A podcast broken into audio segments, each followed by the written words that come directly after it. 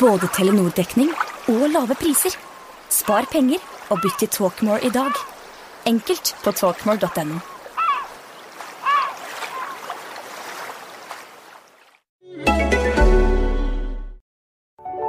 En podcast från Aftonbladet. Du lyssnar på podden Aftrus med mig, Helena Trus.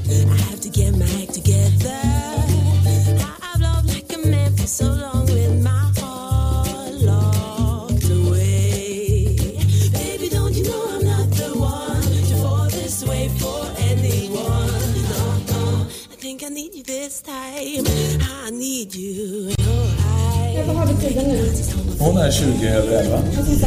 Var det din första fråga? Vad sa du? Vad är klockan? Ja, just det. Vad är klockan? Vad är det för väder ute? Du, hur är läget? Jo, det är ganska bra, tycker Ja. jag. Eh, ja, just nu är det ganska bra. Vad, vad är liksom, hur ser livet ut just i detta nu? Just i detta nu så ser det... Ja, nu är det lite oklart, eller otydligt, på Ja. vissa fronter kan man väl säga. Eh, Vilka fronter då? Ja, kanske, kanske framförallt på, eh, på den yrkesfronten. Mm. Där jag håller på att vela lite grann och inte riktigt vet vad jag ska hålla på med. Mm. Igen. Jag brukar göra det lite med jämna mellanrum. Ja. Så, så velar jag lite och, och funderar över vad ska jag göra nu då? Ja. Mm. Vad ska jag hitta på för någonting? Och, sådär. Och, och, eh, så är det väl just nu också. Men är det liksom en skön period eller är det en Ja, det jobbig är period både för Det dig? är, både, nej, det är en ganska bra period, brukar Mm. det vara. För att man tar sig lite tid att fundera över vad, vad man har lust med och, och, så. Ja. Eh, sen kan det vara jobbigt om man inte... Om man får... Man prokrastinerar och inte kan bestämma sig riktigt för vad man vill göra. Då kan det ju bli lite jobbigt om det Mm. Ja. drar ut på tiden. Så. Men eh, nej, jag skulle säga att övervägande eh, bra. Mm. Men vad är det du, för jag menar du har ju gjort, liksom, om man ska ta din karriär i korta drag. Mm, gör det. Vad roligt. Typ vad spännande! Gud, Eller vill spännande. du dra den själv kanske? Nej, verkligen inte. Nej, men- Väldigt få vill höra det. i korta Nej, men, om, drag. men i korta drag, du började ju som modell Ja. eh, när du var eh, tonårsgrabb. Bör, eh, ingår det i min karriär? Men det får man väl säga? Det får- ja. det är väl en karriär? Men då kan man ju säga så här, jag började egentligen som lärarvikarie och jobbade på hemtjänst. Ah, det ja. var väl också lite grann min karriär. Jag Ja. sålde fisk, jag Ja. hade fiskaffär ett tag. Jaha. Ehm, och sen var jag modell. Ja. Ja. Ja, ja men spännande. Och sen så, så blev du programledare. Ja, just det. Jag blev ha- hallåa. Man får Du skilja hall- på programmet hallåa tror Du jag. blev hallåa på SVT Ja. eh, för att sen få göra större program som Melodifestivalen till och med. Ja. Eh, sen så har ju du varit på Kanal 5 väldigt länge. Det känns som din sådär... Eh, Ja, jag var ju där ganska många år. Moder, alltså liksom. Från efter att jag var på SVT. Mm. Jag började på SVT och sen så gick jag över till Kanal 5 där i eh, 2000 va? tror jag det var. Och sen var jag där och gjorde program för Kanal 5 ganska länge. Mm. Eh, ja. Men sen switchar ju De du tog lite... väl hand om mig.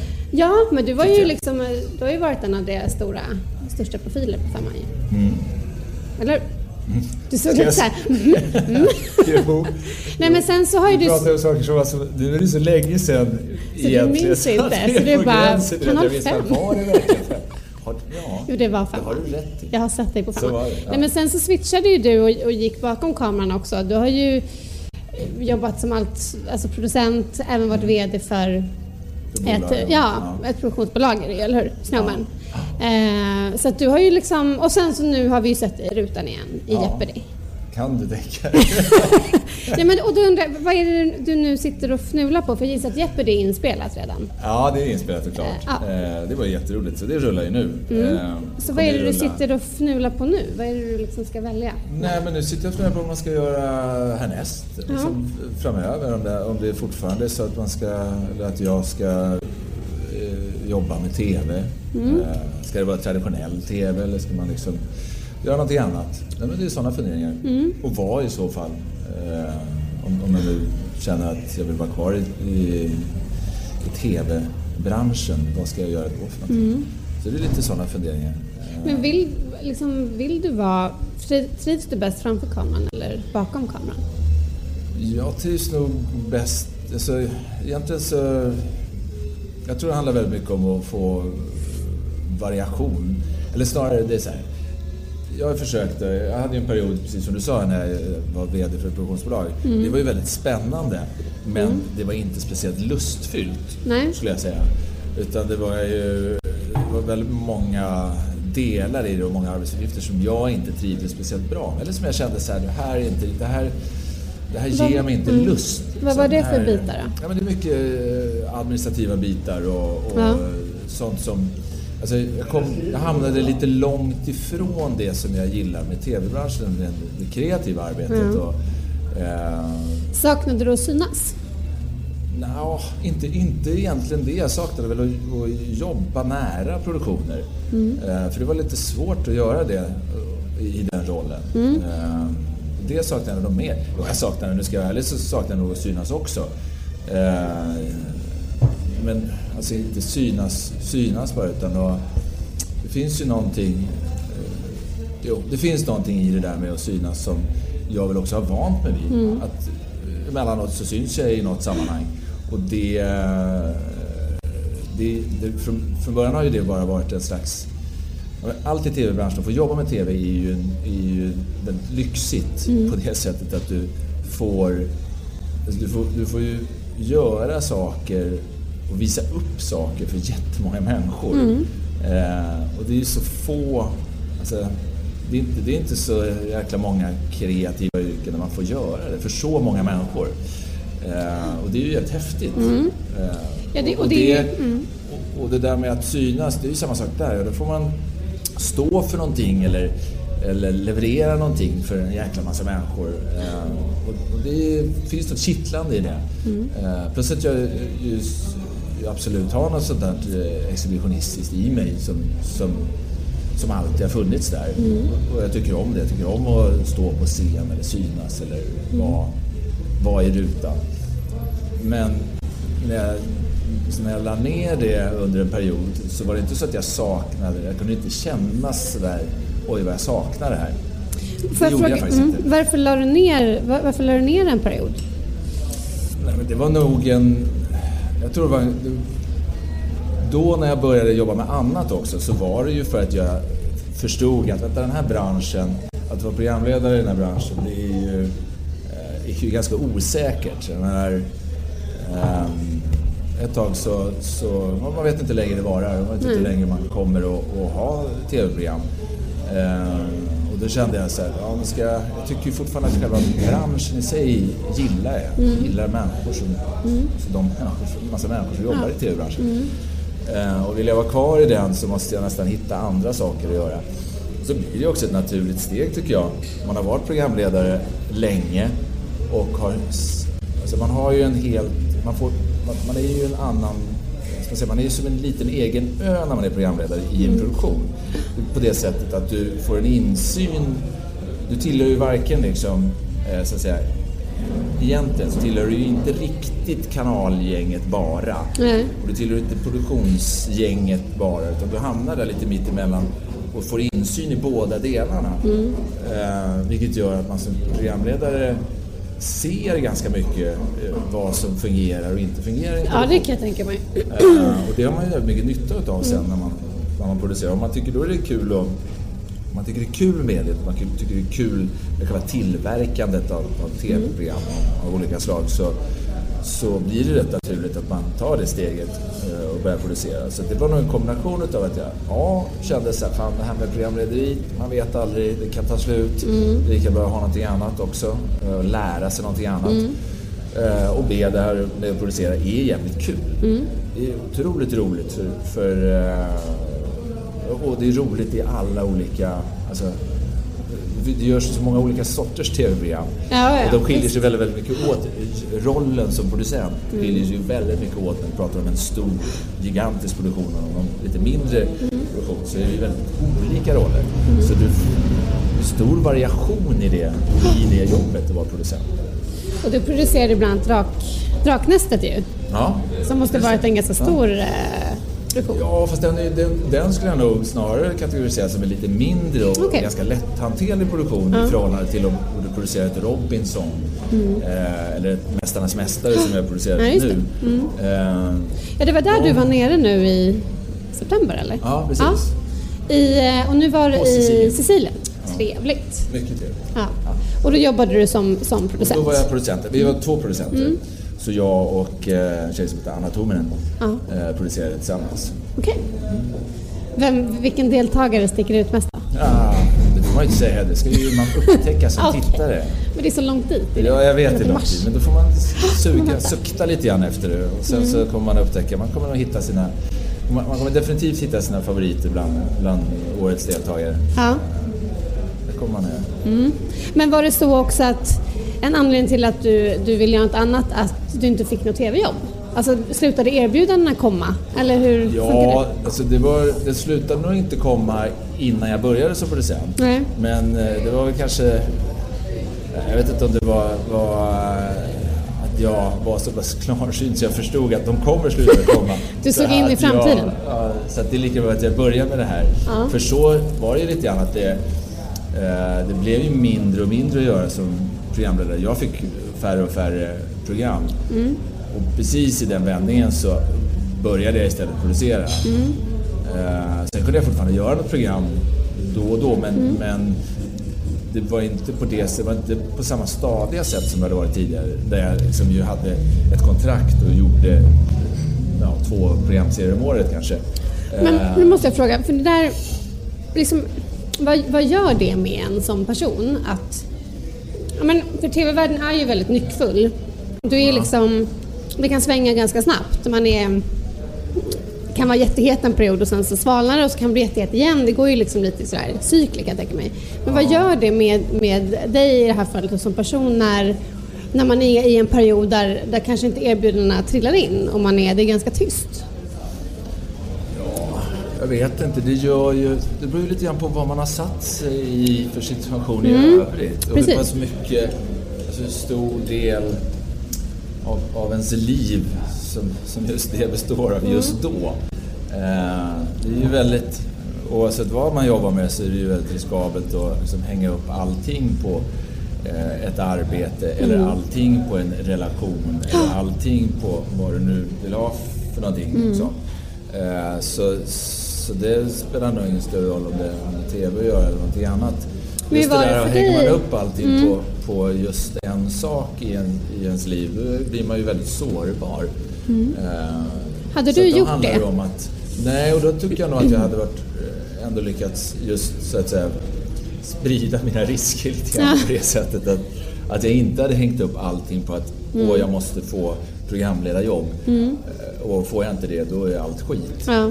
Utan då fanns det andra saker. Då hade jag ju eh, i de perioderna det har varit lågt, eller det blev en ganska naturlig övergång. Att det blev så, ja men okej, nu, nu är jag ju producent istället. Så att, ja då är det ju ingen stor grej om jag inte gör program. Sen om det kommer ett program, jag har ju fortfarande alltid varit väldigt öppen för att göra eh, TV, alltså för, för att vara programledare. Så att, har vi liksom hållit, hållit det som en, så här, ja, dyker upp någonting som verkar kul så gör jag gärna det. Och också, kanske inte lika aktivt som jag gjorde när jag bara var programledare, men ändå så här, försökt få eh, produktionsbolag och, och kanal att, att förstå att ja, men jag är fortfarande sugen på att göra det. Innebär det att du måste liksom pitcha idéer eller vara, li- liksom skicka lite mejl och hallå, så här, glöm Måste, inte det mig? skulle jag ju kunna göra. Nu har jag kanske inte gjort det riktigt. eh, För jag, om man, om man nu tittar på de senare åren här, alltså sen, ja, sen de sista fyra åren, tre, fyra åren i alla fall. Då, då la jag ju i princip programlederiet helt åt sidan. Så när jag började jobba med Snowman och startade det, då handlade det ju väldigt mycket bara om det. Då fanns det ju inte ens möjlighet, även om jag faktiskt gjorde någon programserie eh, under den tiden också, så var det verkligen in, inget fokus på det. Var det då du Eh. gjorde Filip Fredrik? Nej, det gjorde jag strax innan. Strax innan, ja. Eh, när jag fortfarande var, var på, på Jarowski. Eh, nej men, och, och, alltså, så sista åren har det inte funnits något riktigt fokus alls på just programlederiet. Det var ju först sen när jag slutade med Snowman och, Mm. och, och skulle fundera över "Jaha, vad ska vi göra nu då? Ja. Då, och då dök det här med Jeopardy upp. Och, Mm. eh, Så det är väl först nu i så fall som jag ska som jag borde, borde hålla på och lobba för, för att eh, göra fler programledarjobb. Men nu har jag Mm. ju spelat in ett par, ett par säsonger utav Jeopardy. ja, det är så. Ni har liksom smält av den några här, på ja, raken. alltså hösten och, och så att säga, vårens program är inspelade. Sen får vi se, men, men det är väl det jag håller på att fundera på nu också. Mm. Jag menar, jag tycker ju att det finns ju någonting, eh, det gjorde jag ju under, under ett antal år för att just den här kombinationen av att producera och vara programledare. Mm. Jag kan tycka väldigt mycket om den. Eh, därför att jag tror dels att man blir duktigare Alltså både som programledare och som producent Ja. när man gör bägge två. Eh, och, och sen tycker jag eh, om variationen i arbetsuppgifterna. Både det här att ja, när man är programledare då har man ju, det, då har man ju ett ganska skönt liv. Då, då är det ju andra som tar hand om en väldigt mycket. Och, liksom, ja, man kan, man har, det är ett, det är ett rätt härligt, eh, härligt liv. Och sen när man blir producent då får man grovjobba mycket mer. Liksom. Ja. Och det är ju rätt skönt att kunna ha den. Ja, man måste bli mer ödmjuk inför andras uppgifter också. När man gör... Nej, men när du kan båda delarna. Att du vet hur Ja, slitigt det kan vara att vara producent till exempel. det Men hoppas jag verkligen att jag är. är, du, är du skön att jobba med tror du? Ja, det hoppas jag att jag är. Mm. Ja, ja, ja, det får jag hoppas. Mm. Får vi fråga Du bara, hm, ja, det är inte de- så att ja. jag har hört någonting annat. Nej, de- Jag brukar fråga folk om jag är det och, då, Och de bara, "Absolut." nej. Du menar att de Så- ljuger? Ja, kanske. Nej, Nej, jag vet det där känner man väl kanske Ja, själv. jo, men det hoppas jag. Eh, Jag har väldigt, eller det är väldigt få jag inte kommer överens med i alla fall. Eh, Tycker jag själv. Eh, Både där jag jobbar som programledare och när jag jobbar som producent. Det handlar väl om, det är precis som i alla andra yr- yrken, det handlar om att, att, så att säga, respektera alla och, och allas arbetsuppgifter. Och det är nog ingen skillnad bara för att man jobbar med TV. Nej. Men liksom, kunde du känna i perioder när du liksom syntes som mest i TV att det kunde stiga dig åt huvudet? Eller att ja, det påverkar en? Ja, att det påverkar en gör det säkert. Därför att eh, det blir ju... Ja, det är klart det är ju skillnad när man från att inte synas eh, till att plötsligt synas. Eh, Och när väldigt många fler människor känner igen en. Nu pratar du om saker som är så länge sedan så att jag, Du märker att jag håller på att tveka men jag måste Är det, fundera. minnet som, det är det minnet som sviker kan vara här? minnet som sviker lite grann. Jag bara funderar, för nu för tiden, det här är ju, så, det här är ju när jag gjorde väldigt mycket program. Ja, precis. Då blev jag ju eh, förstås igenkänd Ja. överallt och syntes väldigt ofta. Nu gör jag ju inte det speciellt ofta. Så Mm. det, eh, jag vet inte. Det är klart att det säkerligen, tänker jag, att det eh, har steg mig åt huvudet någon gång. Eh, och att man också får en annan... Man är mycket med, man blir medveten om att så folk man träffar har ju en bild av en. Ja, absolut. Eh, och den bilden kan ju vara mer eller mindre sann. Mm. Eh, det är ju väldigt få människor som man träffar av de, de som har sett den som känner en. Mm. Så ibland så kanske man inte orkar riktigt så här, ja, men, förklara eller man orkar ju inte lära känna alla. Nej. Så är det ju. Man kan ju inte göra det riktigt. Eh, och då, då kanske de har kvar en bild som inte stämmer riktigt. Det Vad får man ju stå ut med. Vad, vad tror du att folk har generellt för bild om dig då? Eller av dig? Idag tror jag inte de har så mycket bild av mig. Jag vet inte vad de kan ha för bild av mig. Men vad tror du En liksom... gammal, en gammal programledare. Som var, där minnet sviker. Jag Men- vet inte vad de men- har för bild. De tycker nog... Jag tror... eh, ja, kanske... Jag skulle gissa att, att jag uppfattas, om man inte känner mig och bara sett mig som, som eh, lite dryg. Jaså? Jag tänker mig. För att... Ja, därför att jag... Därför att jag också har haft lite sådana där program där jag har varit lite... lite dryg. Ja, nej, men där jag har haft, jag kommer ihåg du vet, man hade de här programmen. Jag hade ett program kommer jag ihåg, som hette Sanningens ögonblick. Ja, just det. Fick jag väldigt mycket sådär, folk tyckte att jag var jävligt dryg och, och elak och sådär. Eh, och sen så tror jag väl det eh, generellt är så här. Om man nu tittar på den karriär som du kallar det för. Eh, om du skulle kalla det för att jag började som modell så, så bara det är ju liksom någonting som inte är så det är ju inte så fräscht att komma som modell och sen börja som Nej. programledare. Men har det legat i fatet tror du? Att, att liksom eh, du har fått stämpeln som... som eh, Ja, Jag kan väl tänka mig att inledningsvis så gjorde det säkert Mm. det på något sätt. Sen tror inte jag att det, jag ska verkligen inte säga att det har gjort varken från eller till, det tror jag inte. men hänger det kvar tror du? Nej, Nej. jag tror inte det. Förutom att jag tog upp det nu. Ja, du tog Det har varit modell. det- Nej. Men vad tror du? Tror du det? Ja, det kanske Alltså jag, så här, alltså, jag vet inte. jag tror ju, jag menar tv-jobbet eller programledare, många kommer ju från den världen. Mm. Alltså, jag menar någonstans, jag menar vi vill ju ha trevliga personer att titta på. Sen måste man ju ha talangen att kunna leda program. Men många kommer ju från modellvärlden från början. Det är väldigt få som går- från ingenstans direkt in i rutan. Men jag tänker så här på TV4, alltså Jessica Almnäs, Ja, det Eh, ja, men liksom, det finns ju... ehm, det är ju få som bara går rätt in i rutan utan att på något sätt ha jobbat med någonting som är att man ska synas och höras innan. Nej. Det är klart att det finns några sådana. Eh, kanske, eh, vad heter han? Bengt, Nyhetsmorgon Bengt. Nej, men, Men- jag tror väl att, jo, alltså det var säkert, om man, om man ska säga, det var ju säkert en fördel eh, att, ha, att ha jobbat som modell, tror jag var en fördel. Ja. Just därför att man var ju väldigt van vid att stå framför kamera. Precis. Och, och, tyck, och det var, man var inte speciellt nervös utav. Nej. Ehm, så på det sättet så var det säkert en bra väg att gå. Mm. Ehm, det tror jag. Men Sen var har- det ju andra krav. Man får också titta på så här, vad, vad ställde man för krav förr och vad ställer man för krav idag? Mm. Jag känner en att det är stor typ utav- skillnad. Ja, alltså vi gör ju andra sorters program idag. Mm. Det, är, det är inte så många program som, som är... Eh, så vi har ju haft en... Nu har det ju gått väldigt upp och ner här, men vi hade ju en lång period där det var ganska... Där, där programledare blev ju eh, någonting man faktiskt inte behövde så mycket. Mm.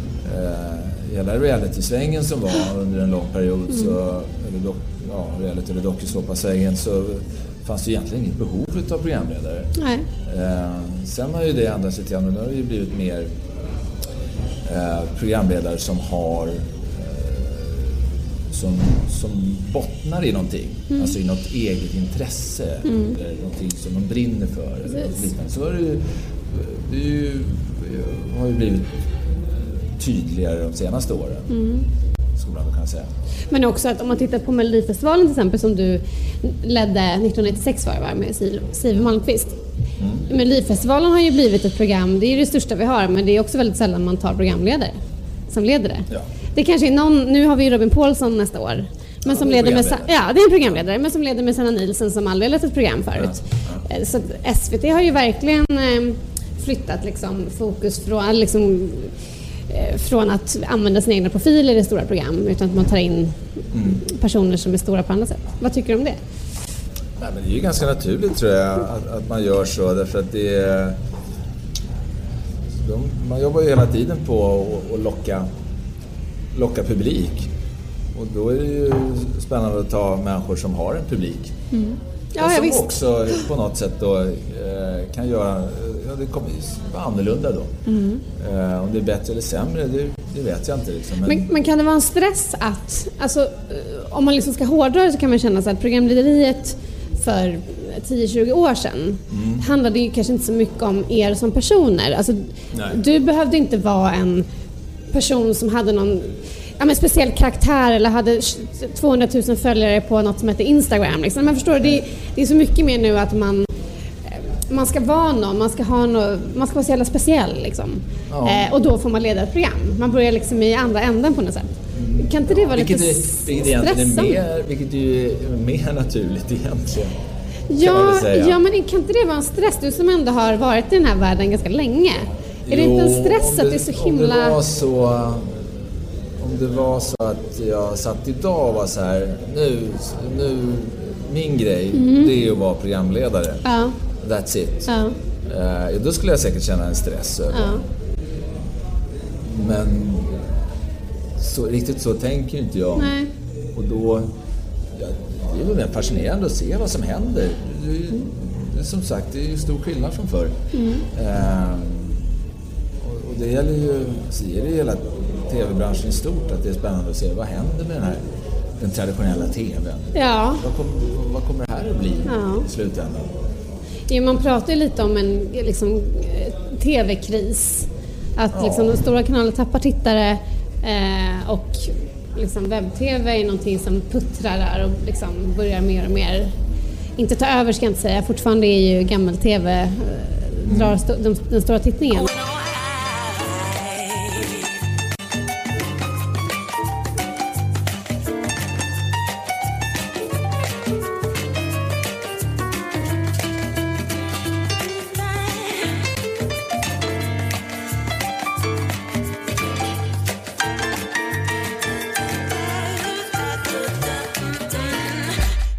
Sådär att, om vi nu tar eh, TV-karriären, eh, känner du att du har fått liksom eh, det erkännande som man såklart söker efter när man gör vilket jobb som helst egentligen, men som programledare i ditt fall?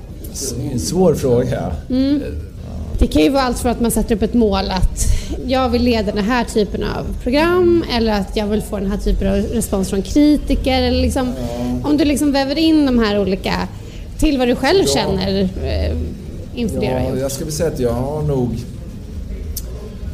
Eh, jag har ju aldrig haft någon riktig plan eh, när det gäller programlederiet, eh, vilket jag, man kanske skulle ha haft.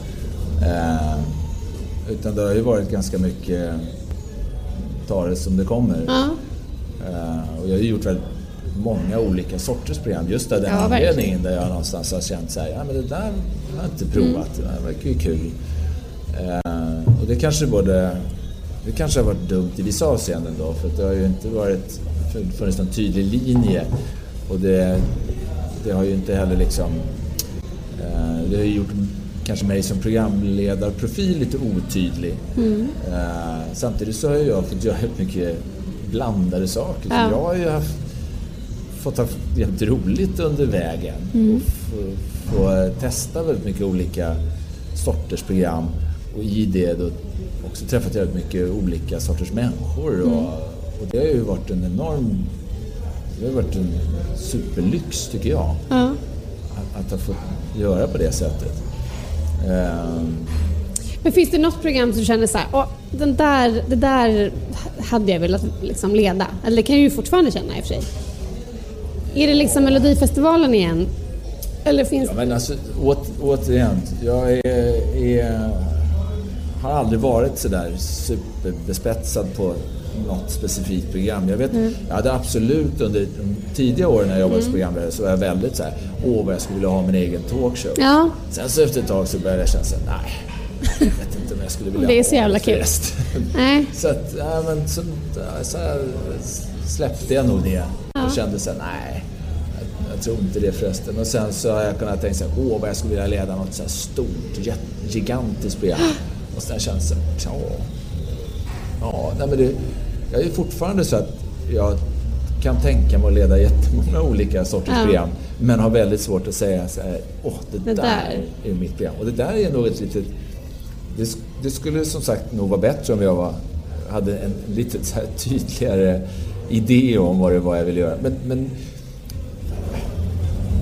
det kanske jag kommer att få också. Som sagt, nu har jag varit ute ifrån den här eh, från liksom programledarloopen. Eller jag har faktiskt inte, jag har liksom inte tänkt i programledarbanor på ett antal år. Så då har jag lite stoppat det där åt sidan. Eh, Men så nu får jag väl börja fundera igen. Precis. Och det är väl det jag tänker att jag ska göra nu också. Fundera sig, ja om jag nu skulle fortsätta lite grann igen som programledare. Vad är det då jag skulle vilja göra? Vad tänker du då? Vad, vad liksom lutar åt? Ja, jag har, jag har nog inte tänkt klart på det ännu riktigt. Så jag, jag vågar nog inte säga att det lutar åt ett håll för då eh, kanske det visar sig att det är något helt, helt annat annat. som, det, Men- men är det är, som jag landar i. Liksom. Är du sådär att du tänker ut programidéer själv och pitchar? Eller? Ja, det kan jag absolut göra. Eh, och, jo, det kan jag göra. Mm. Eh, så det kommer jag säkert också att fortsätta göra framöver. Men vi får väl se. Som sagt, just nu är jag mer i ett läge där jag är så här, jaha, hur vill jag... Jag tittar ganska mycket på ehm, så här, vad, vad, vad, vad ska jag grunda liksom, besluten på? Ja. Besluten på vad jag ska göra. Vad, vad, vad finns är det för olika viktigaste, parametrar? liksom? Eh, och då har jag kommit tillbaka till att jag känner så här, jag måste, jag måste låta jag måste låta lusten ha så mest att säga till om. Ja. Snarare än någonting annat. Eh, så det handlar mer om att, att verkligen bara känna efter. Så här, vad, känns det här Ja. Känns det här lustfyllt? Eller är det här, känns det här roligare? Ja. Och känns det här mer spännande? Eh, så det är väl en liten process. Du har ju pratat tidigare om att i alla fall eh, liksom under många år i början av karriären att du drevs av pengar. Du ville liksom tjäna pengar var... Jo, och det, Det jag primära. fortfarande- Jo, och det är ju... Ja, det jag.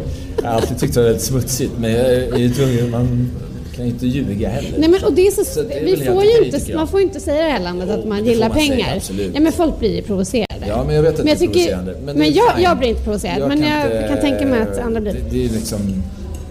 Ja, man kan inte... Man kan inte stö- eller man kan inte hålla på och vara rädd för att provocera folk hela tiden. Men, Nej, men det är fortfarande viktigt att... Eh, Ja, det är det fortfarande av pengar? viktigt. Eh, Det, ja, det är det absolut Mm. fortfarande viktigt. Att kunna, och då, men när jag pratar om att tjäna pengar så är det ju så att jag har ju en idé om så här, okej, vad, hur vill jag leva mitt liv? Vilka delar, vad, vad, vad tycker jag är, vad får mig att må bra här? Mm.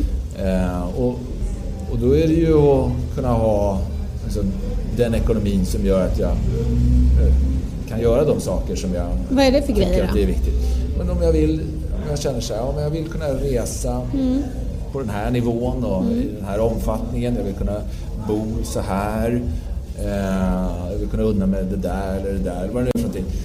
Så, så, så handlar det inte, det handlar inte för mig om så här, åh jag måste göra saker, jag kan göra vad som helst bara jag får pengar. Det är Nej. inte det. Då kan man komma in på väldigt Ja, konstiga men då kan banor. det bli väldigt rörigt. Ja men som du har berättat om när du det- stal bilar och sånt Ja, nej, Din kriminella eh, tid. Precis. Nej, men, Du, så du funderar det- inte på det igen? Liksom. Nej, det gör jag inte. Eh, och det, är inte det är inte så heller, utan det är mer att jag vet att det är en av parametrarna i när jag tar beslut. Så kommer Mm. Ja. det vara en av parametrarna. Ja. Och, det är jag medveten om att det är. Så då, och, och egentligen ska jag hårdra det så är det egentligen två stycken viktiga delar i det här. Mm. Det, ena är så här, lusten och det andra är att det finns en ekon, ekonomi i det hela. Så de två sakerna. Sen så kan det ju gärna vara så eh, förstås liksom, i, i ens liv att det kanske inte alltid går, Går att ihop, kombinera de nej. där två. Och då får det ju bli så att okej, här får ekonomin komma ifrån och sen så får lusten, ja, då får jag hitta det någon annanstans. Då får det bli på, på hobbynivå eller Ja. inte vet jag. Liksom. Då kanske det är någonting man sysslar med som man vet att det här, här blir inga pengar men det här är så jävla roligt så det här vill jag göra ändå. Ja, då får man se till att få plats med det eh, i, en, i sitt liv. Liksom. Så man, så man åtminstone alltid får, eh, får, får den där lusten. Ja. Och, men just nu så försöker jag ju då, eh, jag vill ju hitta den där kombon där det är liksom lust och ekonomi, där det faktiskt kombineras. Ja. Och, och det eh, hoppas jag att, att man ska kunna göra. Hittar du det i Jeopardy? Ja, alltså, Jeopardy, nu får man också tänka så här. Jeopardy är ju ett program som eh, absolut eh, var lustfyllt att göra. Eh, inte minst därför att jag inte hade gjort TV på ett tag. Så det var väldigt roligt att göra eh, och stå framför kameran igen. Eh, och det var väldigt roligt att få göra någonting som jag aldrig har gjort förut. Eh, alltså ett här, riktigt klassiskt frågesportprogram. Ja. Eh, som är liksom så klassiskt som det kan bli. På ett så amerikanskt sätt. Vilket var väldigt kul att få göra. ja. Eh, Fick du bra men- betalt också då? Va? Fick du bra betalt också då? Ja, ja det tycker jag väl. Men, men det och det, ja. Jo, så på det sättet så uppfyllde det väl båda delarna. Sen är det ju, så att säga, eh, så man ska ju veta att när man gör en sån, alltså Jeopardy är ett program man spelar in ganska snabbt. Det tar sina liksom, sex, sju veckor, sen är man ju Sen är det färdig klart. med det. Mm. De har ju spelat Men- in alla program. Men funkar det så att, precis det är en väldigt så här tajt inspelning, men liksom det, man, det du tjänar på det, kan du liksom, vad motsvarar det i årslön för dig? Kan du leva på det sen resten av året? Eller?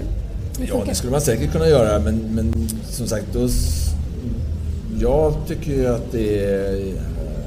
Jag, jag tycker att så som jag gjorde det här året, där jag någonstans här gjorde, spelade in Jeopardy Mm. och sen också har producerat eh, det, är ju, det är ju den ultimata kombinationen. Ja. någonstans. Men då kan du liksom leva, leva på det. De, de två liksom jobben är säkra din, ditt år typ, eller? Ja, det, ja, det gör det nog. Ja. Ja. Vad Jag kostar det i timmen eller så här? Ja. Nej, men, eh, Nej, har, har du någon så här... Du menar, eh, nu pratar vi ekonomi. Ja, det nu pratar vi ekonomi. Ja. Så att jag förstår det vi pratar om. Ja. För när vi började prata om Jeopardy, pratade vi om eh, lust Lusten, och ekonomi. ja, precis. Ja. Kontra ekonomi. Ja, precis. Ja. ehm, vad var frågan? Nej men, nej men liksom, de här två jobben du har gjort i år. Du har spelat in Jeopardy och du har producerat Mästarnas Mästare. Det sen har du säkert gjort massa andra saker under året. Men kan du liksom utifrån dina mått mätt vad du, hur du vill leva, kan du leva på den lönen då så att säga från de två jobben? Ja, det kan jag absolut göra. Ja. Men, men då har jag ju sen en massa tid över. Ja, ja och det är precis. Du vill väl vara sysselsatt? Man vill Då väl vill inte man bara gå och göra dra? någonting också under den tiden. Eller så vill man använda lite tid till att fundera. Som du är nu. Eh, Men du är ledig nu, liksom. och liksom... Ja, just halvledig kan man säga. Jag håller på lite grann fortfarande. Ja. Men, men, eh, men har ändå liksom ganska mycket tid att Mm. och just fundera lite. Men i en sån tid, för det kan ju vara det blir väldigt intensivt, du är på inspelning och så kommer du hem och så ska man ha tid att fundera.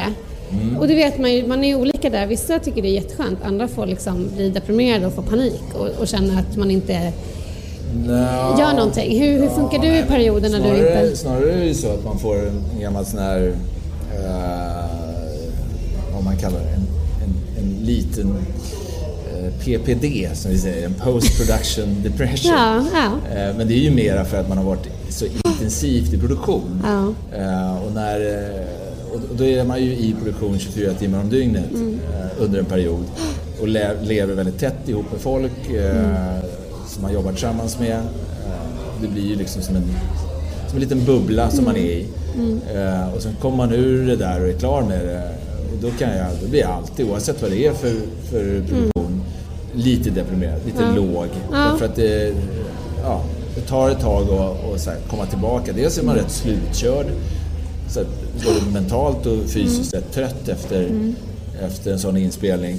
Och sen, eh, ja, och sen så är det lite deprimerande. Jag gillar inte när saker tar slut. Nej, Alltså jag tycker Du är lite- väldigt, väldigt illa om när saker tar slut. att du har lite separationsångest? eh, Ja, Eller? det, jo, det, brukar jag, det brukar jag alltid ha. Eh, och det är samma sak, jag gillar inte att lämna platser heller. Så du kommer ha svårt att jag lämna... Vi sitter på ett hotell här. Ett Ja, har hotell vi av- inte suttit här så länge, men jag menar, om, man- om man jag är på en plats lite längre Ja. eh, så tycker jag alltid att det, Ja. det finns alltid någonting sorgligt med att lämna. Ja, kan hålla med dig. Det är jättejobbigt. För det kan ju... Mm. Generellt. Och det behöver inte ha varit så här, åh vad det här har varit fantastiskt eller underbart. Men det är bara det är, alltså, det är lämnandet i sig som jag tycker Ja. har något sorgligt i sig. Ja, men det är ju på något sätt en tid man inte får igen, även om det bara handlar om två veckor. Ja, det är så. Och det, Men- ja, det, finns, det finns en sorg i det. Ja, då var det förbi. Ja. Men, men kan, det, kan det vara även i, man säger, större saker i livet? Menar, du genom, gick ju en separation för några år sedan eh, från Karin som du har Malte med också, din Ja. son. Eh, speglar det av sig i sådana livsavgörande liksom, Ja, beslut att det blir Det väldigt ja. jobbigt för dig att lämna? Ja, jag, tycker, ja, jag tycker att alla avslut är, är väldigt sorgliga. Ja. Det tycker jag. Mm. Vad är det jobbigaste avslutet du har fått göra? Vad, vad menar du? Vad är det jobbigaste? Ja, men liksom separationen eller avslutet eller som du har fått göra i livet. Det där går inte att gradera riktigt. Alltså, det är ju väldigt sorgligt när... Eh, nej, jag har svårt att gradera det. Jag har ju varit med om... Som, separationer är en sak. Sen har jag varit med om, om, eh, om, om nära familjemedlemmar som har, som har dött. Ja, din bror. sånt. Så att ja, det, just det. ja, det är klart det är ingenting som är värre än sånt. Liksom. Nej. Så, Men precis, för jag menar att förlora ett syskon kan jag inte ens, jag kan inte ens tänka mig in i hur, hur det är.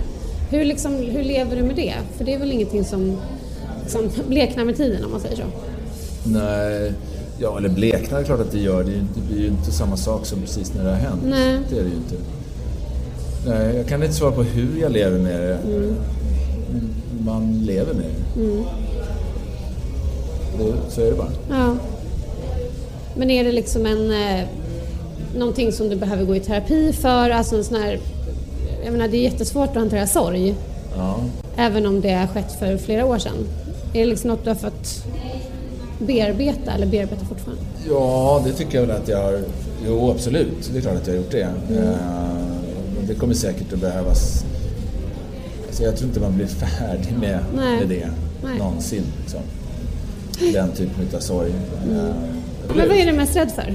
Vad är det? Alltså jag är absolut mest rädd för att själv, själv dö mm. eller att min son ska dö. Mm. Det är jag mest rädd för. Hur tar det sig uttryck i, i vardagen då? Jag är ju väldigt orolig som person. Alltså mm. så att jag, och det har alltid varit. Alltså oro, jag oroar mig väldigt mm. mycket. Eh, för folk som står mig nära. Mm. Alltid så här supernoga med att folk måste höra av sig. Mm. Så här, måste ringa och berätta vad det är. Du måste ringa om du kommer för sent eller om det, ja, mm. det blir någon ändring. Och så blir jag helt tokig när folk inte gör det. Alltså jag blir helt vansinnig ja, på det. Jag hatar det där. Mm. Det där är, det är ju, det är ju, det, det är ju rätt jobbigt mm. drag. Mm. För det där med, och jag kan liksom, är det så att jag inte hör av någon så målar jag direkt upp någon slags otroligt så här, tragisk bild av vad som har hänt. Mm. Och, eh, vilket är ju så dumt därför att då tar man ju ut det där. Menar, för det första är ju risken väldigt liten att det ska ha hänt någonting. Mm. Då går man och oroar sig i onödan och har ont i magen.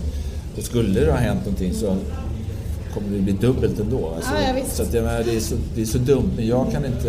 Jag, jag, jag har så svårt att, att låta bli det där. Mm. Uh, och jag märker att jag... Finding your perfect home was hard, but thanks to Burrow, furnishing it has never been easier. Burrow's easy to assemble modular sofas and sectionals are made from premium, durable materials, including stain and scratch resistant fabrics. So they're not just comfortable and stylish, they're built to last. Plus, every single Burrow order ships free right to your door. Right now, get 15% off your first order at burrow.com slash ACAST. That's 15% off at burrow.com slash ACAST. Också svårt att få... För, för folk är ju så olika. Mm. Vissa människor förstår inte alls det där. Nej. Och då kan de inte respektera det heller. Utan då är de verkligen så här, va? Vad fan är ditt problem? Eh, vadå, vad är problemet? ja. Men jag sa ju att jag skulle... Ja. Man bara, jo men du måste höra av Jeg kremter bare for å få oppmerksomheten din, ikke fordi jeg har vondt i halsen. Hade jag haft det, ville jag gått in på coronasjekk.no för att finna ut om jag borde testa mig eller inte. Många lever nu en tillnärmet normal vardag. För att detta ska fortsätta är det avgörande att folk med symptomer på corona testar sig och att andra möjliga smittade testas och isoleras. På den måten kan vi ta ned enkeltutbrudd i istället för att stänga ner samhället. Hilsen Helsedirektoratet och FHI. Både Telenor-täckning och lave priser. Spar pengar och byt till Talkmore idag. dag. Enkelt på talkmore.no.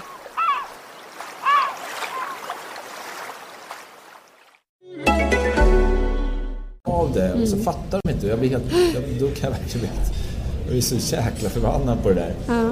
Eh, för att jag blir så orolig. Jag får så ont i magen och mm. bara direkt tror att nu har det hänt något skit. Är det också så att du har... Eh, jag är nämligen väldigt likadan person själv och jag kan ju få så att om inte jag har sagt Sen varje morgon måste jag säga till min man så här, kör försiktigt. Ja. För har jag inte sagt det så tror jag att det ska hända någonting. Mm. Har du några sådana här jo, jag fixidéer? Som man... Jo, jag kan ha, det kan jag ha med min, med, med min grabb, med Malte. Så kan jag vara så att jag måste ändå här, säga att jag älskar honom mm. innan han går. Ja.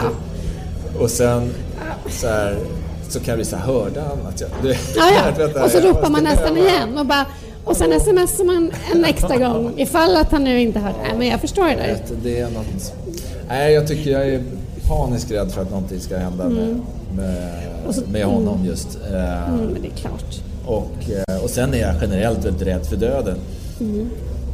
Men har, tycker jag, lärt mig att inte tänka på det mm. eh, så mycket. Så att jag är inte så att jag vaknar varje natt och, och är kallsvettig. Men Det, Nå- någon gång i veckan i alla fall gör jag det. Och... Eh, nej, jag är... Nej, jag vill verkligen inte tänka på det. nej, men Det är så... Nej, jag vet inte. Jag, jag har... Jag kan, det är så dumt vi, generellt vi västerlänningar, vi har ju så jävla komplicerat förhållande till döden. Eh, och det är ju, jag vet inte hur man ska komma förbi det eller komma runt det eller ändra på det. Nej. Eh, att, att vi har så... varför tror du att vi har det då? Nej, men vi har ju... eh, Ja, det är ju kulturellt förstås. Liksom. Det finns många andra kulturer som är mycket bättre på att hantera döden, tror jag, än, vad, än vad vi är. Eh, Vi pratar väldigt lite om det. Eh, Och det är inte så att säga... Vi har aldrig gjort det som till en naturlig del i, i livet Nej, som man ju har, har, har gjort i flera andra kulturer. Och det är väl där skon klämmer lite grann. Det är där problemet är. Att det, vi har aldrig lyckats göra det till en naturlig del. Och då Nej. blir det så otroligt onaturligt. Mm. Eh, och någonting som man... Nej, man vet inte hur man ska handskas med. nej. Eller jag vet inte det i alla fall. Men är det inte också att vi, om man Sen tänker är vi ju så ateistiska. Ja, Alltså, så att vi, precis, vi eller- har ju ingen tro på generellt på vad som händer efter döden Nej, eller det att det finns en mening har med döden eller nej. har några sådana tankar och då, Mm. då är det klart att det blir ju ännu värre om man inte har någon, någon övertygelse om att, Nej.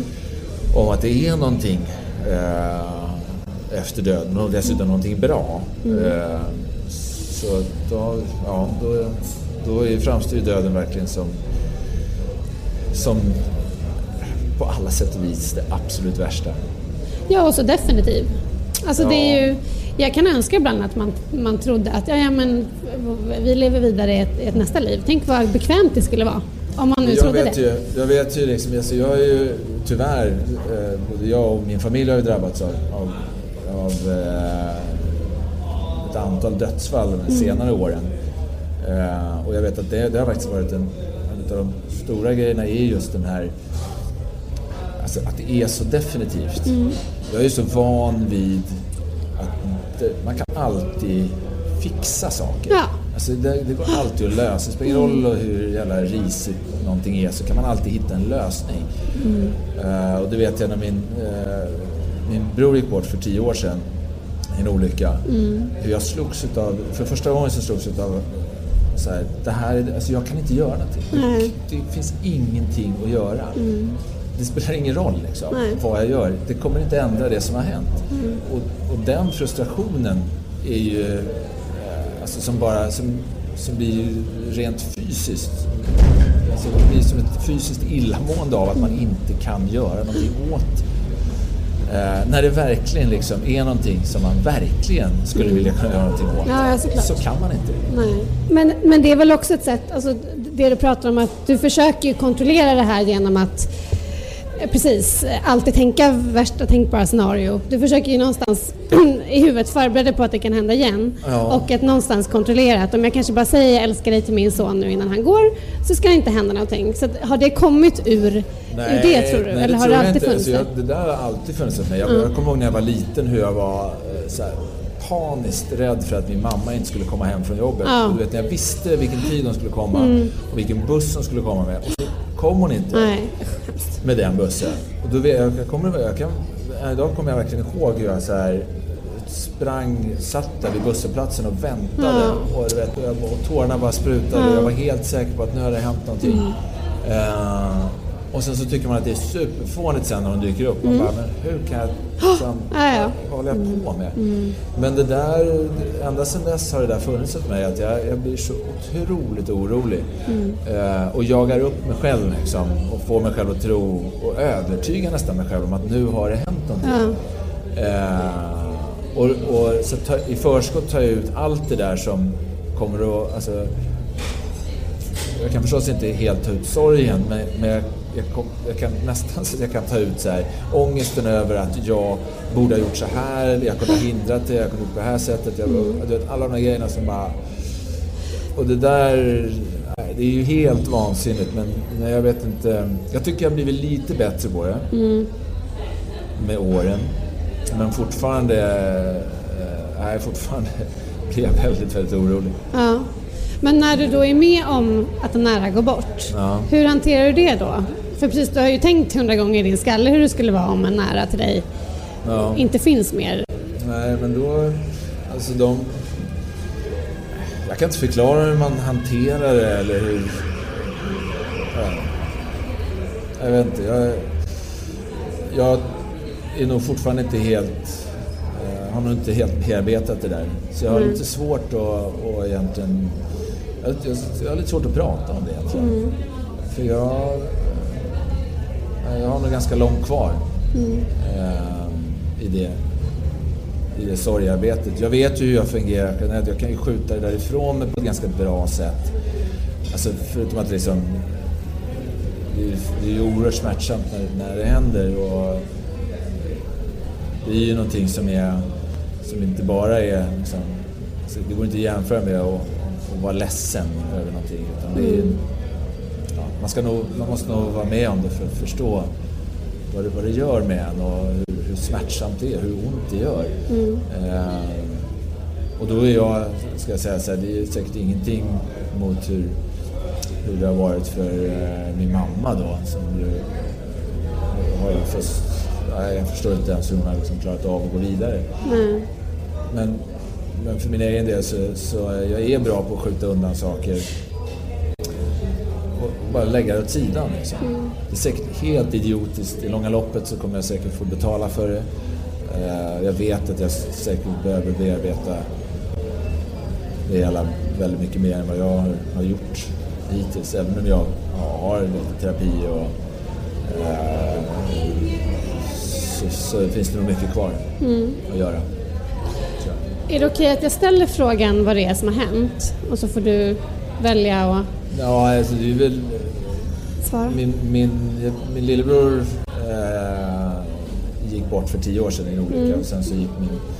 För några år sedan bara så gick eh, en annan bror bort. Och så, strax innan det så gick min pappa bort. Så det är ganska många som har gått bort ganska tätt in på varandra. Eh, och väldigt plötsligt.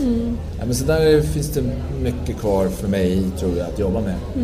Mitt sätt är ju oftast, är, ju oftast att som sagt lägga det åt sidan. Ja. Det är så konstigt att säga att jag är bra på någonting som jag inte tror är bra för mig egentligen. Men jag är bra på det för det får mig att fungera i vanliga livet. För jag kan verkligen lägga det åt sidan och, och inte tänka på det. Eh, och det gör ju förstås att det, det funkar att, att leva vidare. Men jag är inte så säker på att det är bra i långa loppet som sagt. Det där är ju så svårt att veta. Men känner, känner du att det är liksom... Eh, alltså att du är orolig för att, att om du trycker bort det för mycket att någon gång måste det ge upp? Alltså måste man ju det, väl det bearbeta jag är det. rädd för att det, det, kanske, det kanske inte är rätt sätt i längden att bara trycka det åt sidan. Liksom. Ja, livet är inte rättvist. Så är det ju. Nej, men det är väl ingen som har trott att det, att det är rättvist. Liksom. Nej, men vi kan ju ibland menar, tro, vi- vi tro det. oss- Ja, alltså det fanns, det fanns tid i mitt liv där jag har tänkt så här, jo, men det är nog rättvist ändå på något sätt. Liksom. Mm. Även om det är, så att säga, objektivt sett inte är rättvist så Nej. kanske det är det subjektivt sett. Det vill Mm. säga, eh, oavsett vilken misär man lever i så upplever man lika mycket lycka ändå utifrån, det, utifrån sitt eget perspektiv. Mm. Eh, och lika mycket sorg och så. Alltså det finns en typ av rättvisa men det där tror jag inte på längre. Nej, livet är nog inte rättvist. Nej, men det är väl som du sa det här att vi har så konstig relation till döden för att vi har ju haft det väldigt bra i Sverige dessutom. Vi har kunnat, allt från att vi har kunnat hålla oss borta från två världskrig i princip till att vi har det så bra så att, och vi vet att med medicin och andra saker så kan vi leva ganska länge. Jag menar snittåldern säger man ju ska, snart blir vi 100 år liksom. Så att det, det finns ju i oss där att man tror att man nästan är, inte att vi lever för alltid, men att livet ska pågå väldigt länge. Och därför blir ju chocken så stor när det inte gör det. Ja, nej men så är det absolut. Det, det som det får när, när man råkar ut för sådana där händelser, tycker jag i alla fall, det gör att man, tycker jag i alla fall, att man känner sig oerhört mycket mer med, med andra som eh, råkar ut för. Man förstår på något annat sätt vad det innebär och vad det, man kan ju förstå smärtan på ett sätt som man kanske inte gör annars. Man tidigare bara har, vet, man läser notiser i tidningarna om någon trafikolycka och någon som har dött så, så jaha. Men har man väl varit med om det där så ser man det på ett lite annat sätt. Man ser ju de som är lämnade kvar och vad, vad, vad det gör med dem. Vad de kommer att få stå ut med, vad det är för liv de kommer att få leva Ja, efteråt. Men som sagt, att livet skulle vara rättvist, det det du. är en utopisk tanke som jag tror man får släppa. Det är ju bara att titta på hur det ser ut i världen. Det finns väl ingen, det finns Nej. ingen rättvisa. Nej, nej, verkligen inte. Men, men tänker du att, att det du har fått gå igenom också kan vara en tillgång i att faktiskt, jag menar, om man tänker eh, empati och att, jag menar man har ju vänner runt omkring sig som kan råka ut för samma sak. Jo, men jag skulle hellre slippa den tillgången. Ja, det förstår jag. Men finns det, liksom om vi eh, tänker på livet i stort, finns det något du ångrar? Nej, alltså jag ångrar alltid väldigt många saker. Fast Mm. oftast gör jag det eh, precis in på att Mm. saker och ting har hänt.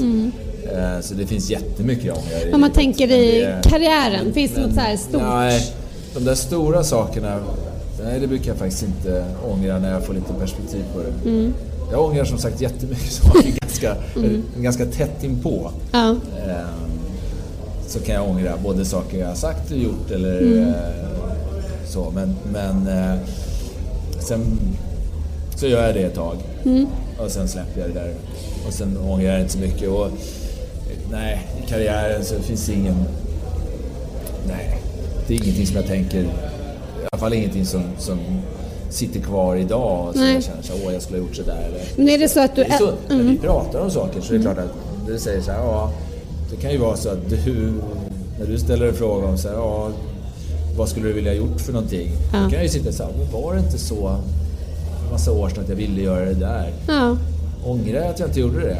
Nej, Nej. egentligen gör jag ju inte det. Men... Ja, det... Alltså... Jag kan inte kalla det för att ångra. Nej. För ångra är någonting, tycker jag, som i så fall har någon vikt och som betyder någonting Mm. idag och som så här, ligger kvar och gror eller så här, åh fan. Eh, alltså, riktigt ånger, det har nästan, som, tycker jag, för mig ihopkopplat med någon typ av bitterhet. Ja, ja men Och där tycker jag inte att du, du har aldrig Nej, slagits av bitterhetens... Eh, när bitterheten sätter klorna i en så att säga. nej, jag, nej, jag tycker nog inte det. Nej. Eh, Liksom, sorgerna man har i livet kan ju göra att man själv blir väldigt mycket mer levande. Alltså att man tar vara på, på tiden eller livet. Har, så, liksom, så hur, hoppas man ju kanske då att det alltid ska göra. Men Mm. ja, jag vet inte. Det hade ju varit... Eh, det hade ju varit väldigt, väldigt bra fall. Men riktigt så tycker jag inte att det är. Mm. Nej. Lite grann så här...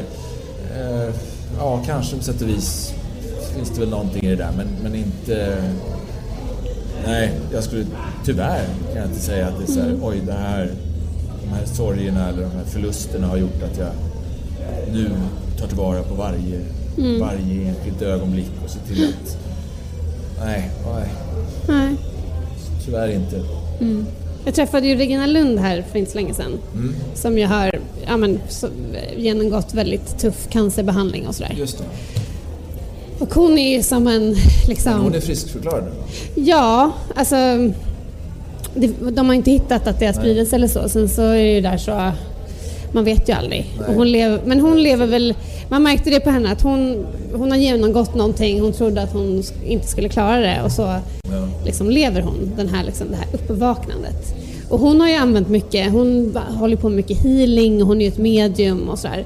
Har du någon sån där liksom, andlig sida eh, som du på något sätt använder dig av? Eller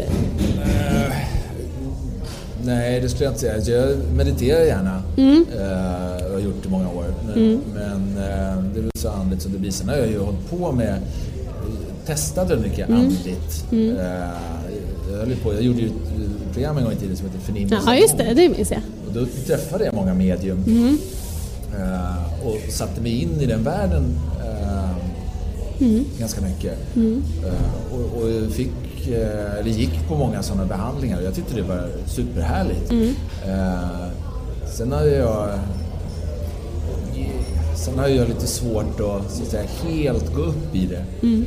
Det finns alltid det finns någonting, du vet, någonting kvar hos mig som är, jag är ju i grund och botten så väldigt logisk. Allting ska kunna gå att förklara logiskt för att jag ska riktigt tro på det.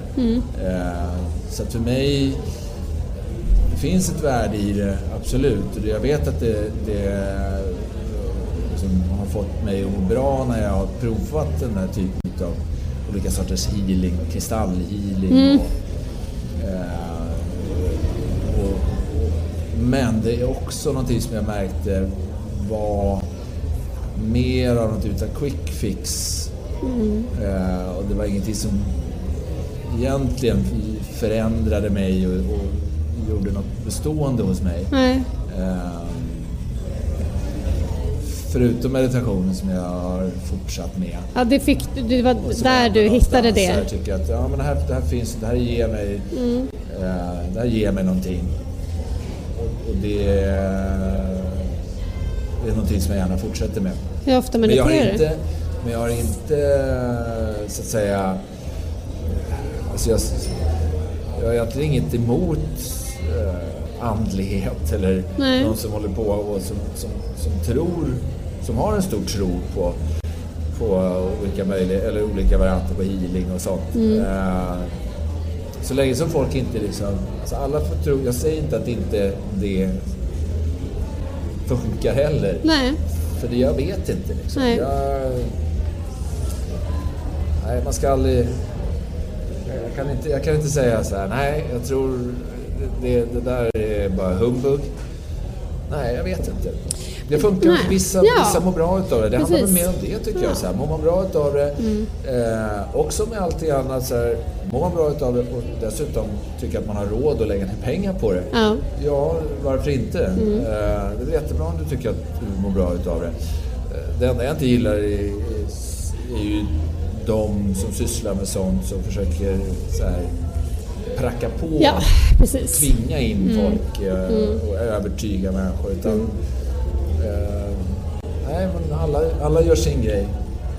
Det ska de få göra också. Så länge man inte Mm. skadar någon annan. Nej, precis. Eh, Så fine, gör det som du tycker att du mår bra utav så länge som sagt ingen annan kommer Mm. till skada. Men vad får dig att må bra då?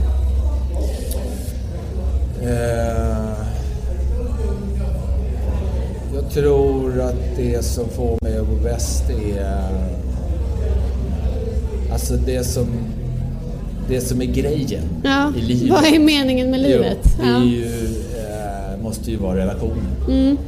Alltså oavsett vad det är för relationer, kärleksrelationer eller vänskapsrelationer. Eh, det måste ju vara det som är Grejen. the shit. Har, har du the shit då? Ja, jag har ju ingen kärleksrelation nu. Det, har ju Nej. varit, det, det där har jag ju jag är dålig på. Mm. Så det är väl något som jag skulle behöva bli bättre på. Kan inte, det låter som att det är någonting jag Ja, skulle kunna träna Du kan läsa en bok och så kan... Nej men vad är det som, när du säger att, att Nu, det är något... nu, ställ, nu, kommer nu är du inne på någonting som jag inte kommer att ha några svar på. Okej, Så att du vet. men, men jag ställer ändå frågan.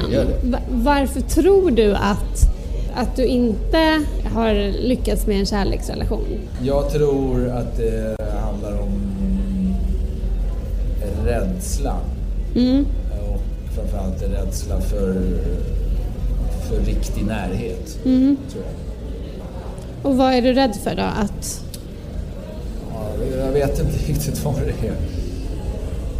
Det är en rädsla, alltså det, det kanske, eller jag har funderat, jag har förstås funderat en del på Mm. det. Ska jag erkänna. Ja. Eh, men det kanske jag tror jag har att göra med mitt kontrollbehov. Och då är jag plötsligt inne i någonting som jag inte kan kontrollera. Och då blir jag rädd för det. Eh, och då vet jag inte hur jag ska handskas med det. Nej. Men- det- Men kontrollbehovet, är det att du vill... För jag menar, en, en sån där som man har känt själv i perioder är att man är ju rädd. Såklart, ju närmare man släpper in någon desto mer sårbar blir man. Och då kan ju någon faktiskt såra en på riktigt. Eh, Är det det du eh, är rädd att släppa kontrollen över? Eller liksom, finns det Så något det du nog. kan ja, sätta fingret jag. mm. Eh, det tror jag är anledningen till att man är, försöker kontrollera saker överhuvudtaget. Mm. Det är ju för att man inte ska bli sårad.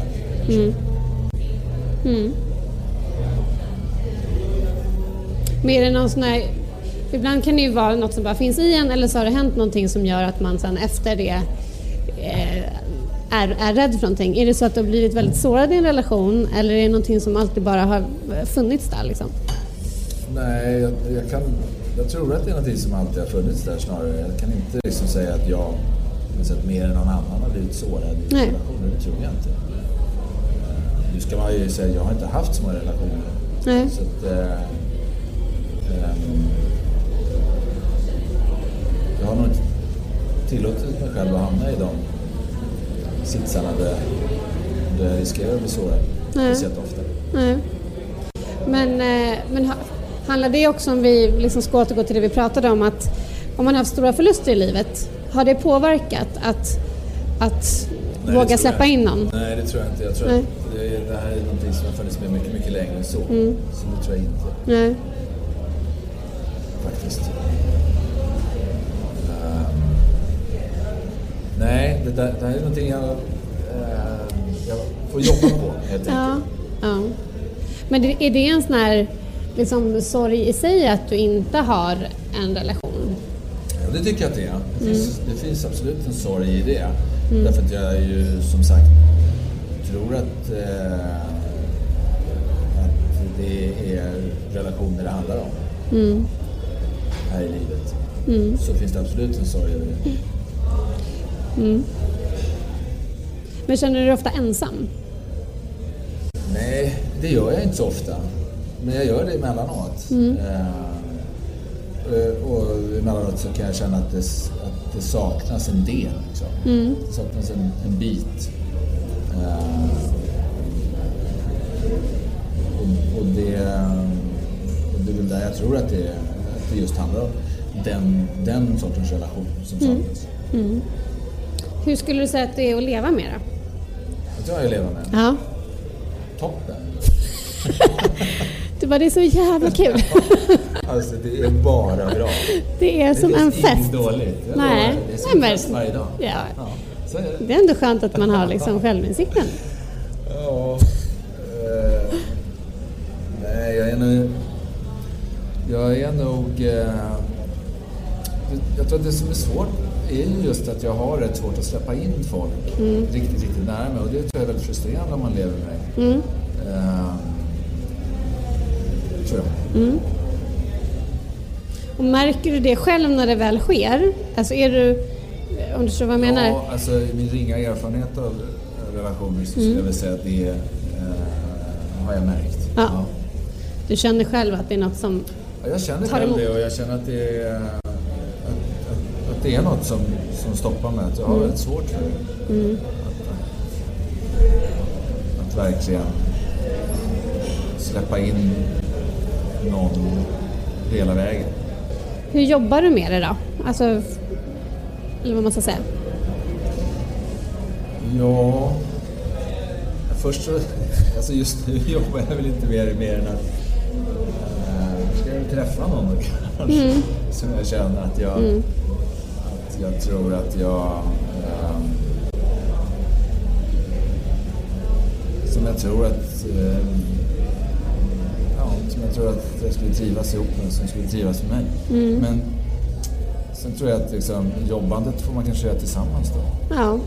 Det handlar nog om att jag måste vara ganska öppen med att så här funkar jag och ehm, det, här, det här problemet har jag. Ja. Och, och, eh, och då gäller det att jag träffar någon som är beredd att arbeta tillsammans med mig för att, för att man ska komma förbi det. Så, ja. Och våga säga det också. ja, Alltså- absolut.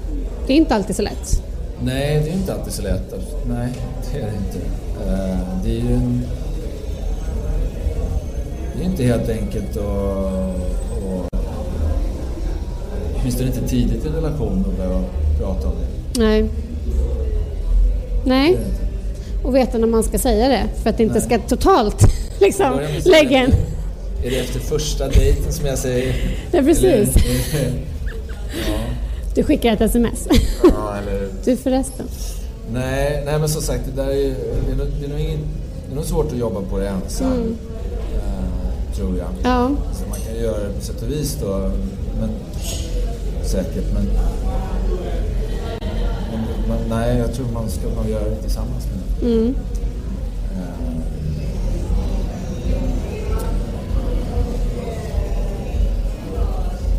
Sen så är jag, alltså jag märker ju också det, det är så här, nu är det ganska länge sedan som jag hade en, en, en eh, att säga, stadig relation eh, med någon typ av uttalad ambition från Mm. bådas håll att det här är någonting vi vill satsa på. Eh, och det var ju rätt länge sedan jag, jag och Karin separerade. Mm. Eh, så problemet har ju också varit under vägen där någonstans att, att träffa någon där man känner att ja, men det här är någonting som, som jag tror på. Eh, och jag är, jag är nog lite knepig i det där. Men jag har oftast varit liksom två olika lägen. Antingen så är jag inte speciellt intresserad eller så blir jag besatt. Eh, Okej. och Den där är rätt... Ja. Var, alltså, varken, ingen av de två eh, sätten är ju kanske optimala för att, bygga en relation. Nej, det, men, men vad menar du när du säger besatt?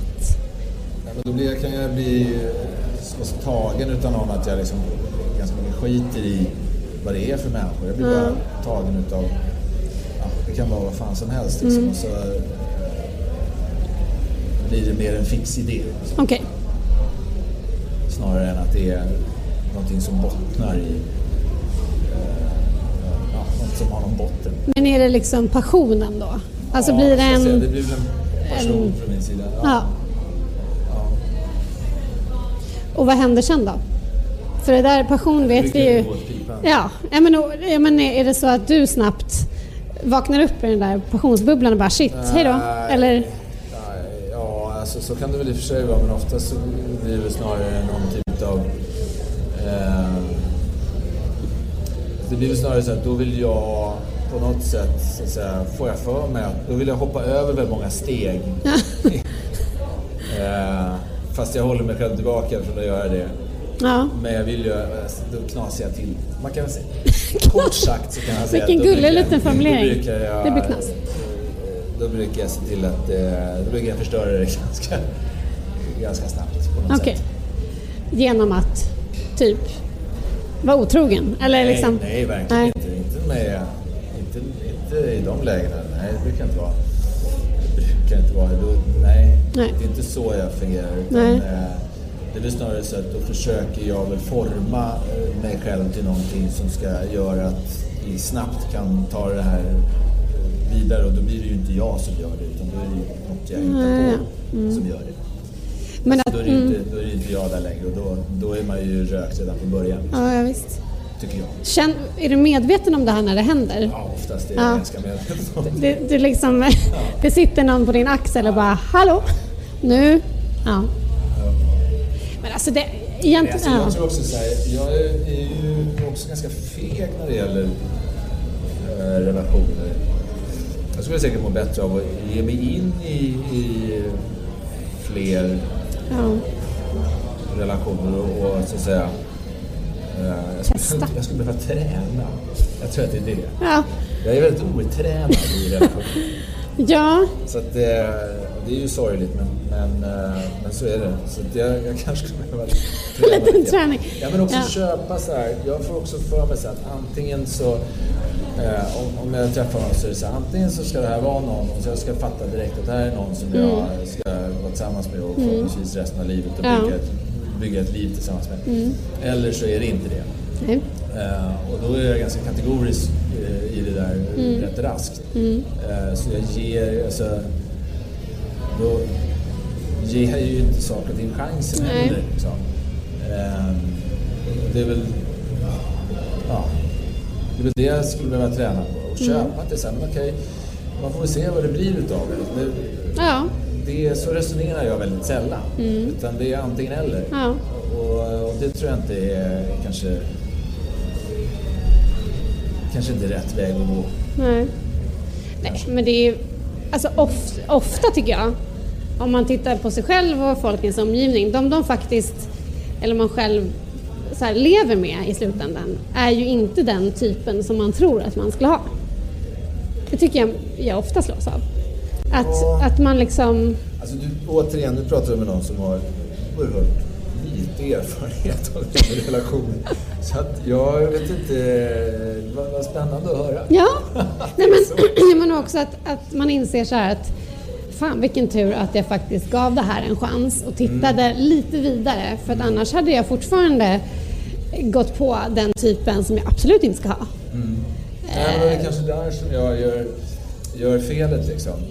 Jag kanske, och det, och det har jag faktiskt funderat över, just det där man, jag tror att jag skulle behöva eh, ha lite mer tålamod när det gäller vissa. Och jag skulle behöva bromsa upp mig själv när det gäller andra. Ja, För att liksom, eh, ja, för att på allvar ge någonting chansen. För jag tror inte att jag ger det chansen varken eller. Alltså, det, ena hållet där jag, där jag ganska snabbt avfärdar det därför att jag säger, nej men det här, här är jag ju inte helt tagen och bara, eh, känner mig superförälskad. Nej. Så det här går ju inte. Eller å andra sidan, oh, här är jag superförälskad så här måste vi vara snabbt, vi kanske ska gifta oss imorgon. Eh, hur många är du friat till? och det, nej, jag har faktiskt aldrig, jag har aldrig friat. Ah, Okej, du, du var inte så. eh, eh, men mer hos mig Mm. då. Och, och, eh, och jag kanske ska så att säga, tänka lite tvärtom i de där lägena. Men Alltså, det är, ha ja. tålamod och försöka ta saker och ting till nästa steg Mm. Med sådana som jag kategoriskt eller så snabbt avfärdar. Ja. Men istället så här, ge det chansen och så bromsa upp saker och ting Ja. väldigt, väldigt mycket med de här som jag blir lite besatt utav för att verkligen så här, se, men är det här Verkligen. verkligen Mm. någonting som jag är intresserad utav? Du får liksom börja anteckna. Du får börja sådär Ja, men det, i och det då- här men på då blir det också så löjligt därför att då är jag inne i något sånt där att jag ska göra allting på något så här... Men, så onaturligt. Ja, jag vet, det känns ju extremt osexigt Ja, känner jag nu att börja skriva ner hålla på saker. Men så. Ja. anteckna i huvudet i alla fall. Ja, det är väl så man gör. Ja. Alltså, jag vet inte hur andra människor gör. Nej men oftast, det tycker Jag jag. blir fascinerad. Folk som blir så här, ja men så är de tillsammans med någon. Ja. Eh, ja men så verkar de vara ihop något halvår. Och sen bara, nej nu är de inte tillsammans med Så blir de tillsammans med någon ny. Ja. Och så är man Ja, det men jag vet. Och jag bara, jag är fascinerad utav Ja, jag förstår det. att jag kunde, Det- att jag kunde fungera lite mer så. För Mm. det tror jag skulle, skulle vara bra Ja, eh, för mig. Sen så tror jag, alltså i det här får man ju också lägga in att jag är ju... Jag har inga problem med att vara ensam. Jag trivs ganska bra med att vara Mm. ensam. Eh, och så har jag levt det här sättet som, som eh, jag har gjort de sista 9-10 åren där jag liksom lever ett varannan veckas liv Mm. Ja, med precis. min grabb. Eh, och varannan vecka så har jag inte honom. Det, det ska jag också säga att det har ju varit, det har ju trivts ganska bra Mm. med. Eh, det här med att, eh, alltså, just, att sakna relation. Det händer ju i omgång, eller händer ju då och då där jag kan känna såhär, nej, fan. Känner jag mig ensam. Jag skulle Ja. verkligen vilja dela. Det, mer så här, jag skulle vilja dela på eh, vardagliga saker. Det är där jag kan, kan känna den där saknaden. Så jag har ingen lust att bestämma själv vad det ska vara för färg på den här jävla väggen. nej, vad jag ska äta till middag. Kan någon vara med och Ja. vad vi ska äta till middag? Eller vad jag ska, vad, vilket porslin ska vi köpa? Mm. Jag behöver köpa nya bestick. Ska jag bestämma det igen? Ja, ja, precis. Och så ska man gå i affären och så ser man alla andra gå i liksom två. Vi, kan inte man dela på det där sätt? Eller dela på det där eh, på, just, ja, dela på vardagen. Mm. Det är det som jag saknar mer än, än någonting annat tror jag. Mm. Eh, och jag tror att det har blivit, jag tror att det har, eller jag vet, ska jag säga, att det, det har blivit mer så här, i takt med att jag blir äldre. Mm. Just därför att jag också har börjat märka på någon sån här, eh, förutom att jag, att jag är rädd för döden så har jag också börjat bli så här skraj för att jag ska bli ensam. Jag bara, Ja. shit, kommer jag vara ensam resten av livet? Jag blir så här gammal och vara ensam. Ja, Och så vet man så, ja, så blir Malte blir stor och så, så kommer han ju få sitt liv. Och så, Mm. jaha, hur ofta kommer han att hälsa på? Ja. så ofta? Nej, men jag förstår. Mm. Det är fruktansvärt. Men det kommer det ju inte vara. Jo, Men jag vet, man, man tror ju det. Men det är den, din- rädslan, den, den rädslan kanske är bra på Mm. det sättet. Det kanske får mig liksom att på allvar ta tag i det där Mm. som jag vet som jag vet att jag tycker är viktigt. Ja. Men som jag också kan så här, också bara kan stoppa undan därför att jag inte har ett jätteproblem med att vara ensam. Nej. Eh, och, och som har, har ju andra relationer som, som ger mig väldigt mycket. Eh, så då kan jag ju låtsas att det där inte är så stor grej. Men sakta men säkert så märker jag ju att det där nej, det är nog ingenting jag kan bortse ifrån. Nej.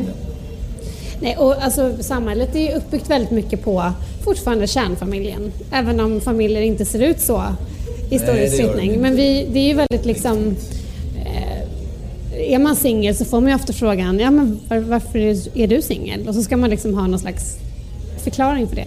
Ja, det har väl också, liksom, har också haft betydelse. För jag har inte heller, heller... Samtidigt som jag kan vara avundsjuk på dem, som sagt, som man ser. Så, så, Oj, de är tillsammans där och sen så tar det slut och sen tar man en ny. och så. Å ena sidan är jag avundsjuk på. Å andra sidan så har jag aldrig heller velat så här, ha en relation bara för att ha den. Nej, och det är det, det värsta man kan Eh, göra utan egentligen. Då, då har jag ju var, valt att vara Mm. ensam. Eh, och eh, som sagt, har jag trivs väldigt bra med det. Mm. Och jag ska inte säga, det kanske är så att jag... Om jag nu...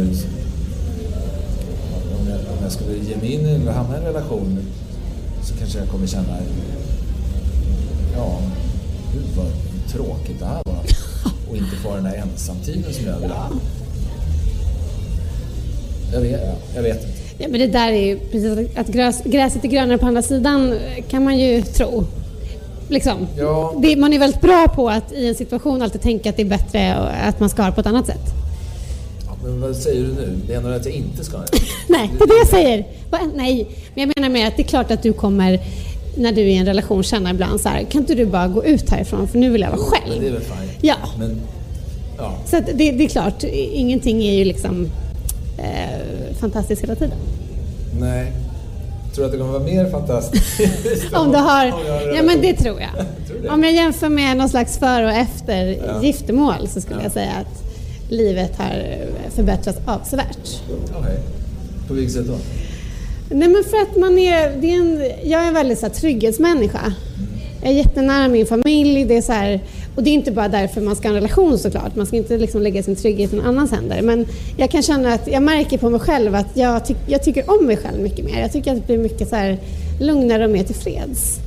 För att jag vet att jag har liksom Tillfreds låter bra. Ja, det, och det var jag inte innan. Jag var, jätte, jag var också singel länge och så kände att ja, men, man kan ju bli rätt förvirrad.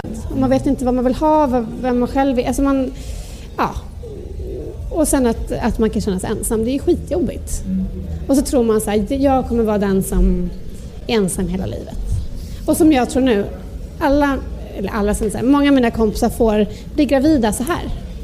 Och så tänker jag så här, nej men då kommer jag vara den som inte kan få barn. Men du vet, man är ju jävligt bra på, apropå att bygga upp så här skräckscenario liksom. Att ehm, om man tror att det kanske är självbevarelsedrift, att man ska förbereda sig på att någonting inte ska ske. Ja, det Som man vill ska är, som det där är nog någonting som alla vi som oroar oss Mm. har gemensamt. Att vi får för oss, så vi försöker också så här, rättfärdiga det Ja. genom att säga så här, jo men det är ju för att då är man beredd på det värsta Ja, och men bla. Fast jag lovar det kommer- dig, nej, det kommer nej. fan inte göra någon skillnad. Nej. Liksom. Det, är, det är inte värt det. Det är inte värt att, att ta ut liksom, olycka flera gånger. Nej. Det är ju är bara idiotiskt. Mm. Jag önskar att man hittade ett sätt att komma undan det. Ja. Eh, Men jag tyckte mycket om att du sa tillfreds. Det skulle jag tycka var trevligt. Ja, men det, lite ja, det är en väldigt skön känsla. ja. Okej, var Okej, då litar jag på det. ja. Så att anteckna det ord. Du, åh, du, får, du får börja så med du vet, affirmationer.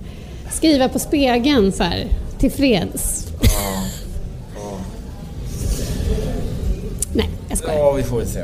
Ja. Vi får väl se Du, var det landar. in- precis när vi började så sa vi så här, okej, tiden, vad har vi tiden? Jo, Nej, klockan är ett. Oj, jag måste gå iväg. Du har lyssnat på podden Aftrus med mig, Helena Trus. Och ni lyssnare är ju såklart superviktiga. Hör av er med frågor, kommentarer, antingen på Twitter eller Instagram. Där heter jag aftrus. Ni får också gärna mejla mig på helena.trus.aftonbladet.se. Den som klipper podcastavsnitten är Andreas Hansson. Men vill ni skylla något på någon så är ansvarig utgivare Jan Helin.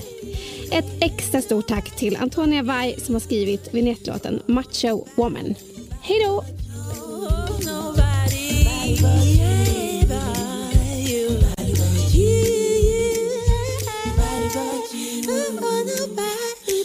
Nobody but you. Nobody but you. Know what we'll do.